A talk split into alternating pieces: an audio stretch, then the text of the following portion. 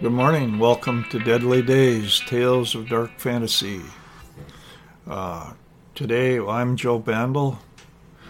Uh, today, we're going to be doing a short story by Karl Hans Strobl. Um, but first, we'll go through a few things. I translate these stories from the German. Uh, the time frame is from the age of German decadence uh, I find it a fascinating time period. And some people really love love these stories. I'm one of them. I hope that you are. I hope you'll try it. Uh, what I do is I translate stories from Hans Heinz Ewers, uh, Karl Hans Strobl, and some various other authors. If you want to read these stories in book form, purchase these stories. They only are available through Lulu Publishing Company online. Uh, that makes it simple for me. So what I, I, you can either Google my name, Joe Bandel, band like a rock and roll band in EL, or you can go to lulu.com, L-U-L-U.com, and do a book search for my name or for either of these authors, or you can go to my spotlight, which is kind of like my book bookstore page, which is www.lulu.com slash spotlight slash anarchist banjo, which is the name that I go by. Uh, these stories come from, as I said, they're, they're stories that come from Hans Heinz Ewers, uh, Karl Hans Strobl, but also from Der Orchidean, which is the world's first fantasy magazine, illustrated fantasy magazine that came out in 1919. I'm currently working on issue number 15 of those. So stories are coming from there. There's there's some of the first fantasy stories in the world. So if you're interested in the, the how it all started, this this is it's fun. Like I said, it's fun. Uh, another source that comes from is Cocaine Magazine, which came out in 1929, I believe, for a few issues, and I translated some stories for uh, Sidereal Press. Excuse me, there. So, anyway, that pretty much does it. Let's get into our story. Uh, like, subscribe, tell people about these because there's one story every week, and I already have enough stories built up. I can do this for three years. So we're talking about just an incredible wealth of stories to enjoy that you can share with others and that have kind of a theme of dark fantasy or horror, something like that. So the first story, or this story today, The Mermaid. Tall Peters came running back into the village like a man possessed. Even from a distance, he was waving his long arms in the air. Yes, then the pastor's wife randomly threw a glance out the kitchen window. When she saw how tall Peters came running with his legs flying and waving his hands, the frying pan fell out of her hands in terror. The pastor's wife was in another condition. Terror went shooting through her limbs, and she sank down onto the wooden crate by the stove, deathly pale. With one hand she held her aching body. With the other she felt along the wall, trembling convulsively. Her trembling fingers threw the salt shaker from the nail so that it fell down and shattered. The white salt mixed with the gray dust in front of the stove. Her eyes were staring wide open, and fear poured into the emptiness. Then tall Peters ran through the village, bellowing something, as Longlegs flew behind him and his arms waved like a windmill. He was yelling at the top of his lungs. The women peered after Peters from out of all the doors, but he didn't stop until he had run through all the streets. Then he stood in the middle of the village square, pale and panting from the exertion. Curious, impatient women crowded around him. What was it? Yes, what was it? What? The fishermen have caught a mermaid down on the beach. She's lying there in the sand. She was trying to escape, and the waves have washed her ashore. She has a fish tail and green blood, and she's lying down there.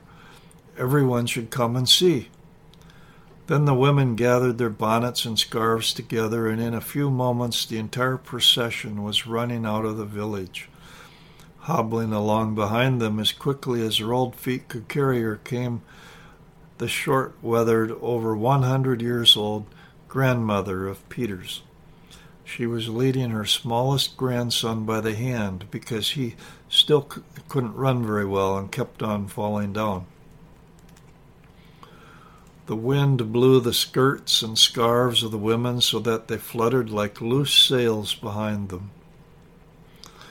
From a high dune, they could already see the dark crowd of fishermen down below them. They were standing together in a knot and looking at something in their midst. Then the women parted the circle of men that were standing around, and the miracle of the sea lay there before them. Half woman, half fish, a small, pale face with blue, fear filled eyes that wandered from one to the other of them in deathly terror. Heavy, moist blonde hair fell around her shoulders, and the trembling young, budding breasts lifted and fell in a storm of small dancing water droplets. But where the legs began with human children, there was a tender, rosy green and rosy red and green scale and the gleaming scales became smaller and thicker until they slid together and tightly covered the barrel shaped lower body around to the back where they ended in a fish fin. Diagonally above the tail, but right beneath the fin, was a deep and hideously gaping wound. Only a thin band of flesh still held the fin to the body. Large, heavy drops of green blood slowly oozed and trickled from out of it. All around her the sand had been colored green. A knife sharp coral reef must have wounded the helpless mermaid, and the waves washed her onto the beach.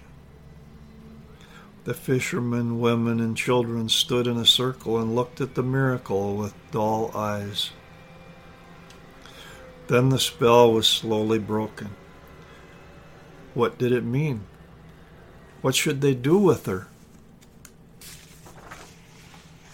Someone proposed that they should drag her up into the village with ropes. No, not into the village, the women clamored. Let's ask the pastor. Someone get the pastor. And Peters, with his long legs, was sent running to get the pastor. The others continued to shout at each other a confusion of questions, but no one had any answers. The blue, tired, and deathly afraid eyes wandered from one to the other. Finally, they settled upon Jens. Flaxen haired, broad shouldered Jens had pressed up to the front. He asked nothing. He answered nothing. He just stared fixedly and dumbly at the mermaid at his feet. Her wandering eyes had found a calm place to rest, and with a trembling look embraced his figure. Then her searching eyes met his, and bashfully and shyly her small pale hands reached up to her heavy, moist mantle of hair and covered her tender young breasts. The two of them didn't hear the confusion of voices and questions around them. Wealthy Klaus proposed to simply kill the devil thing and throw it back into the water. The women were all in agreement with that, and the men wanted to run back to their boats and grab their oars. Then Jens broke his silence. This woman was not to be killed, he declared with his deep voice. He would take her and heal her, and when she was healthy, he would put her back into the water. But Jens, screamed his mother from the crowd. And Jens was indifferent to what all the others said. You are not permitted to torture the animals. This is what the pastor said. So you must also help those that are only half human. The women raised a great fuss over it, and Jens' mother started to cry. Jens thought the pastor would agree with them. Here comes the pastor, several screamed, and the pastor stepped into the circle with them. He was very agitated and his legs shook. His hands trembled and the sweat of fear stood out on his forehead. At home, his wife was writhing in pain. What is it? Jens, Jens, they all screamed. Jens explained to the pastor what he intended to do. But the pastor pressed his hand against his forehead as if to come to his senses. Then he began to speak hastily and brokenly. What Jens intended could not be tolerated within his congregation. All compassion and all charity went only to God's creatures. But this creature here was without a doubt a creature of the devil and it would be evil to take such a thing into the village and do such devil's work. Kill it, kill it, cried Klaus and a few others with him. But the pastor also thought that killing it was not right. They should just let, let it lie there in peace. It was a mixture from hell, and it would disappear again like a fish when the tide came and carried it out into the sea again. But now everyone should go about their work and leave the mermaid in peace. Then the pastor pressed back through the circle of people and hurried with long strides back to his house. Slowly the people dispersed. Only Jens remained behind. With bowed head he looked down at the woman. Her blue eyes had become more calm and quiet. There was gratitude and trust in them, she knew that he had spoken up for her. Then a rough fist shook Jens' shoulder. Come. His father stood next to him. But Jens stubbornly shook his head. He wanted to stay there. But his father shook him harder. A red rage climbed into his face. He threatened. Then Jens grabbed the fist on his shoulder with his iron hand, iron fingers so hard that the joints creaked. Both men stared into each other's faces. But Jens saw his mother up above on the dunes. Her skirt and scarf fluttered, and she wrung her hands in misery. Then Jens let go of his father's hand and went back up to the village. The clouds scurried across the narrow crescent moon. The sea surged. Its loud sounds reached to the village. Everything there had long since become dark. Only in the pastor's house, behind red curtains, was there a light. A dull red glow lay upon the small front yard. A figure sneaked past the picket fence. Jens. He stopped for a moment and looked up at the lit window. He knew that up there a woman was struggling with death. He bit his teeth together and muttered an angry curse. Then he was beyond the village and down the dunes. On the white stand, sand lay a dark spot. The mermaid heard footsteps. She tiredly raised her head. And then Jens kneeled down beside her and spoke to her with gentle, kind, and compassionate words. He knew that she didn't understand him, but it would sound good to her. She hid her feverish hands in the brown fists of the boy. Then she began to sing, softly and sadly, words in a strange language, like thick gray fog over secluded rocky islands.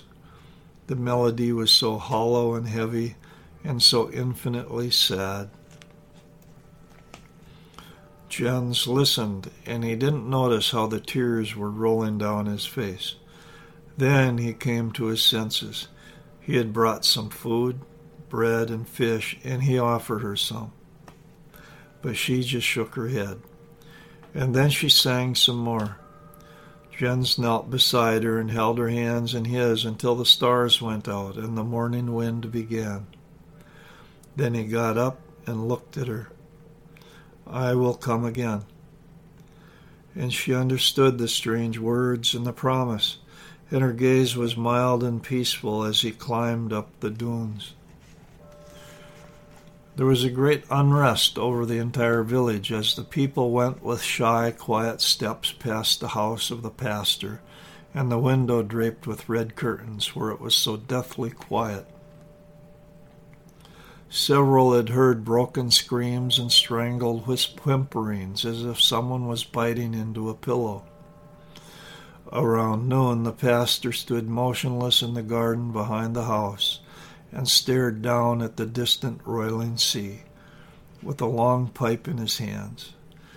And then suddenly, like a madman, he shattered the glass ball of a lawn ornament with the head of his pipe so that it shattered in all directions and ran back into the house. There was something eerie in the air. There was an early morning noise in Jens' house. His father had learned from the night watchman that Jens had been down at the beach.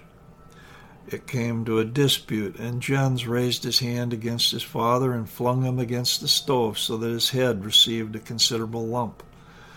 But finally the old man overwhelmed Jens carried him upstairs like a child, and locked him in his room. In the village, there was a wild muttering against the poor abandoned mermaid lying down there on the beach. Several young fellows had been down there and reported that she was lying there motionless in the sand with closed eyes. It was only by her slight breathing that they knew she was still alive. They had wanted to tease and throw sand at her, but the lust to do that had left them when they had seen her pale, dying face. But the elders held the mermaid responsible for the disruption in the village that day. Wealthy Klaus thought it would have been better if they had immediately killed the thing of the devil yesterday.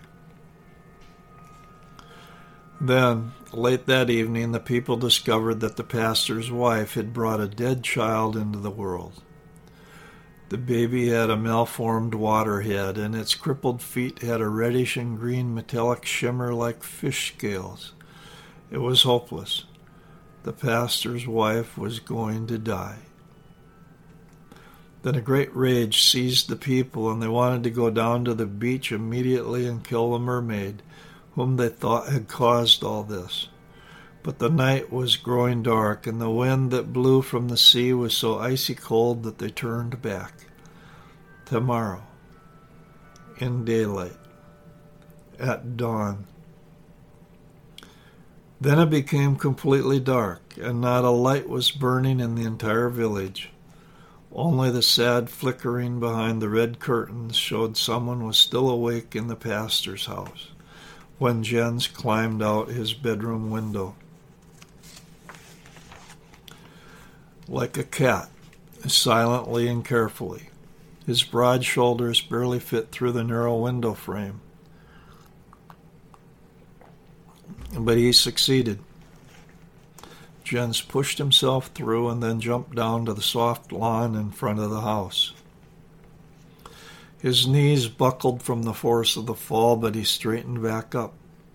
As he ran past the red curtain window of the pastor's house, he balled his fists and growled a wild curse between his teeth. And the mermaid knew that he would come. She lifted herself up on her arms and reached, reached out her face to him. And Jens kissed the pale lips and the eyes sunk deep into their holes. Then she sang once more, The melody swam like fog over a rocky reef. Then the veil of fog parted and her song become clear, became clear and golden. Sunshine lay over the sea, and the waves became calmer and quieter and ebbed, and she softly fell asleep. The woman had taken Jens' hand and placed it on her breast. His hand moved through the heavy mantle of hair, and then his heavy, work-calloused hand tenderly and softly lay upon the trembling breast of the woman. And Jens felt how the life in her heart became fainter and fainter with every beat. Then one last wild heartbeat, a convulsive grip on his arm, and the woman fell back. Jens sat and stared at the sunrise. His eyes were dry. He had not shed one tear for his deep pain, and yet this pain was so easy and free. Only something troubled him. He didn't know at first what it was, but then it came to him. He had heard what they had promised to do downstairs. They were going to come and kill her, but they would not find her. He got up with a powerful effort and took the corpse into his arms. His gaze burned solidly on her small, staring face. The severed fin dangled down from his right arm and swung with every step he took. That is how he walked out into the sea.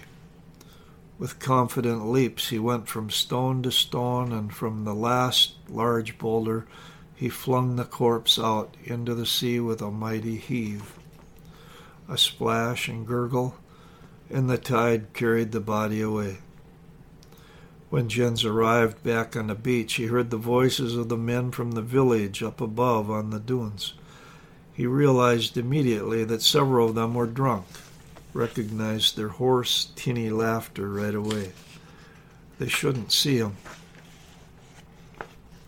He laid down flat on the dunes in a low spot and let the procession go past. In the morning light, he saw almost all of the men and boys of the village with sticks, clubs, and oars. Several were drunk. At the front of the procession was Jens' father with the white cloth around his banged up head. His fist was wrapped around an axe, and he was drunk as well. His eyes were bloodshot and his face was red. Finally, they were past. Jens raced up the dune.